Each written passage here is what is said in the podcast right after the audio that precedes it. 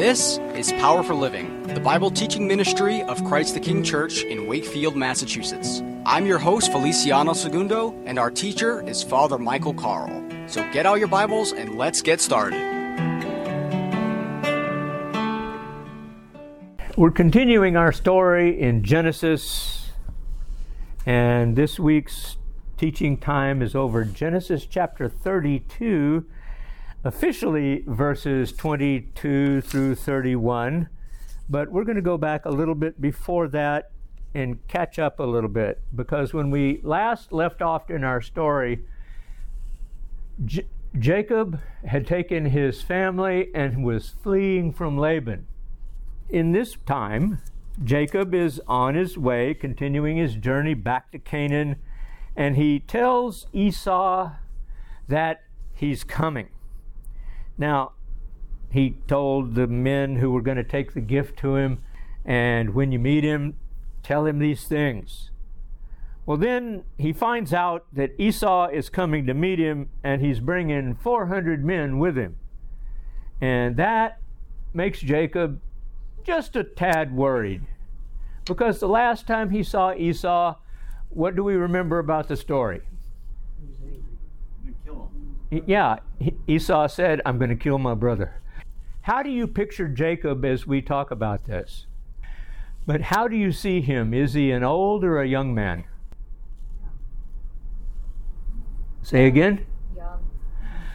Well, no. Because a few chapters before, remember, he and Esau are twins, right? A few chapters before this, it says, when Esau was 40, he married these two Hittite women. Now, what we don't know is the, how long it took between this verse and when Jacob had to run for his life. But what we do know is that he was with Laban for about 20 years. So, at a minimum, Jacob is about 60 years old as this story is unfolding. So he sends Esau the gift and here's where we have to kind of look at Jacob and say, have the years really changed him that much? Because what the text tells us is that he gathered his family, and what does he do? He sends them across the brook, but he stays on one side. So, really gallant, isn't he? He's sending his wives and his kids ahead of him across the brook while he stays on one side. So Esau shows up, and the first thing he's going to see is four women and 11 kids, or actually by this time, probably teenagers and young men. So here he is. Now, because he needs the security of knowing that there's some people between him and his possibly vengeful brother Esau. So Jacob is by himself. And it says, And he arose that night and took his two wives, his two female servants, and his eleven sons, and crossed over the ford of Jabbok. He took them, sent them over the brook, and sent over what he had. Then Jacob was left alone and a man wrestled with him until the breaking of the day. There's no guess here over whether or not Jacob was going to be able to prevail.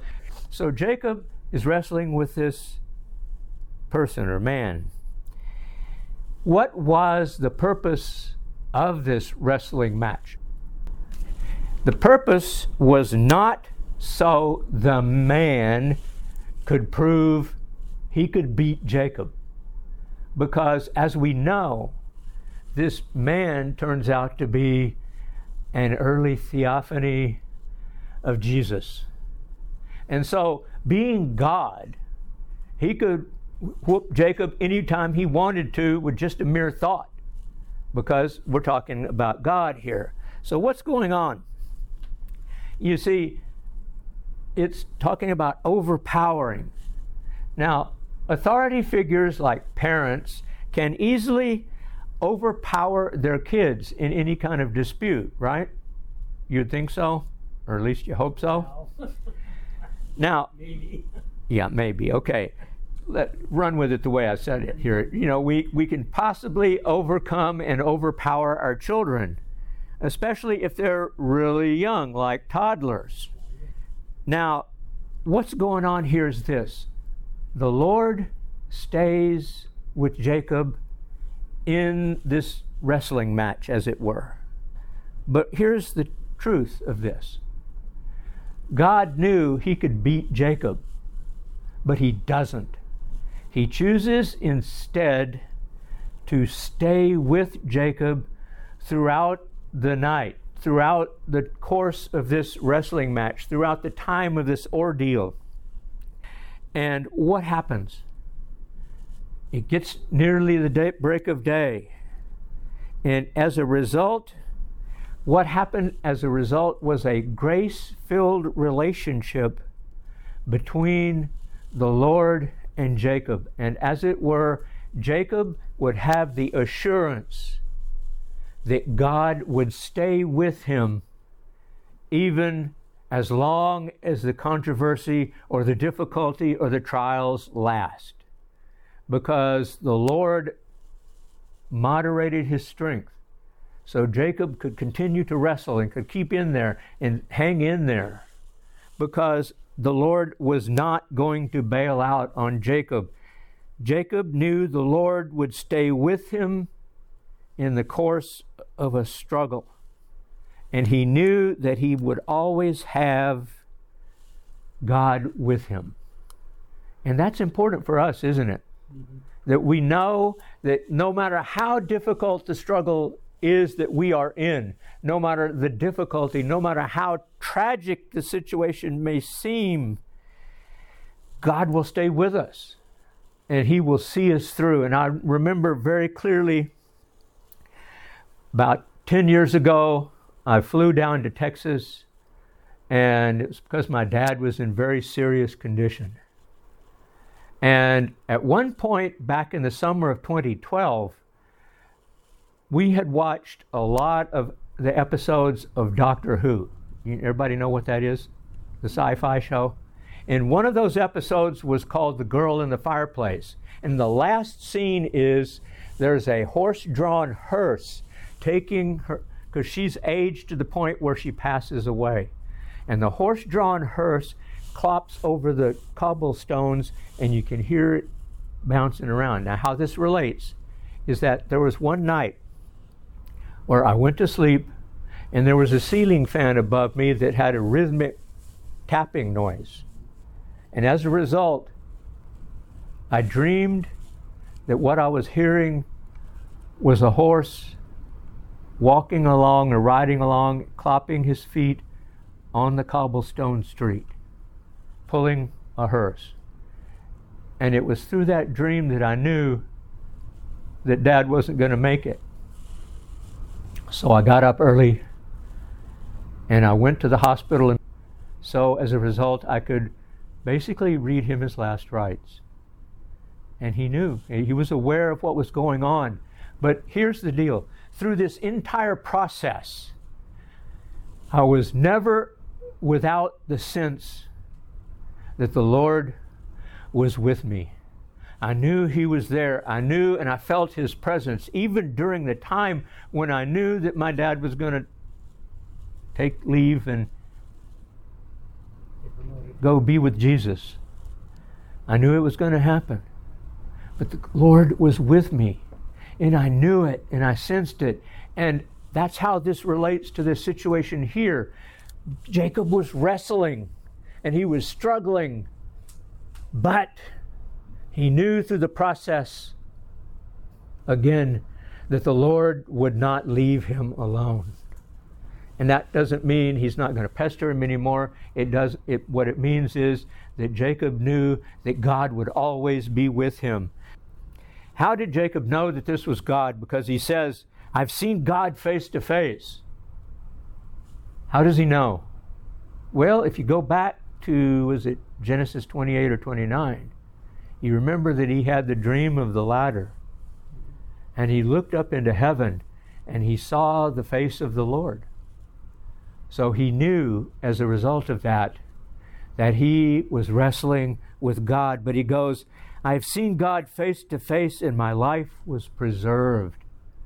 And that's a key word there because Jacob's life was preserved. The Lord touched his hip and got it out of socket. But you see, you know that sometimes the limp or the scar as a result of our struggle is a trophy, a sign of the grace that we have received. The limp or the scar is a medal, a grace, not a war wound. It's a sign of the fact that the Lord has worked with you, He's been with you, He's seen you through the struggle, and yes, you didn't come out unscathed.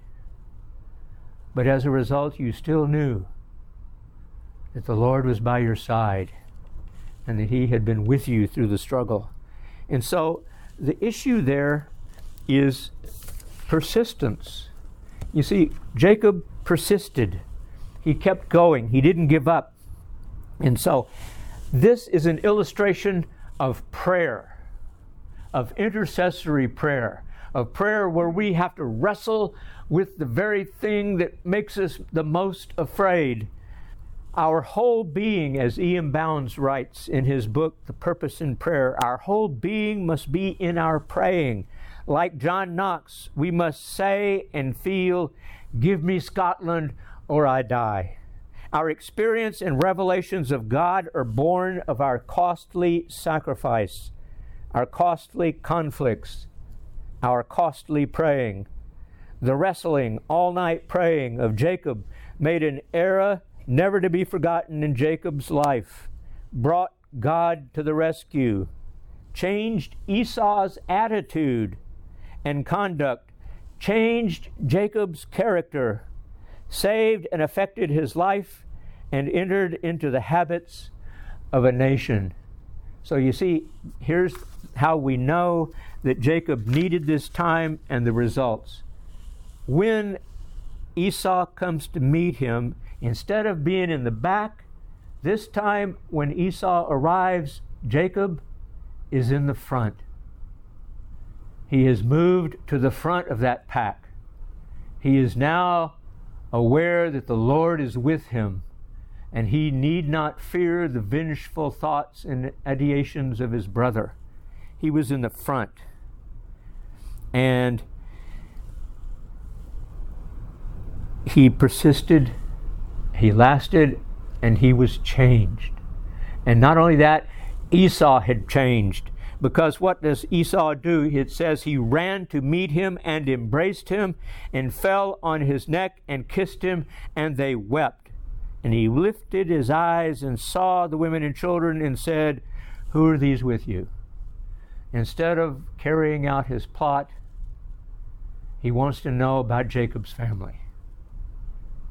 So that wrestling, that time of prayer, changed everything. And so, if we want to see those radical changes in our lives too, what we need to do is get into the habit of spending more time in prayer and less time, and I'm preaching to myself here a little bit, less time on social media, more in prayer, less on the internet. The internet can't tell you it's going to be okay, but the Lord can through our time with Him in prayer. Amen. Thank you so much for joining us for this week's edition of Power for Living. If you happen to miss any of our other programs, be sure to go to our podcast page at ChristTheKingNorthshore.podbean.com. And you can also visit our website at www.ctknorthshore.org. If this program has been a blessing, feel free to let us know. Write us at Power for Living, care of Christ the King Church, 4 Railroad Avenue, Suite 309 in Wakefield, Massachusetts, 01880, or you can also send us an email at ChristTheKingNorthshore at gmail.com. You can be a part of this gospel ministry by becoming a patron of Power for Living. You can find out how by clicking the Become a Patron button at the top of our podcast page. That's it for this week, and until next time, remember that Jesus is your power for living.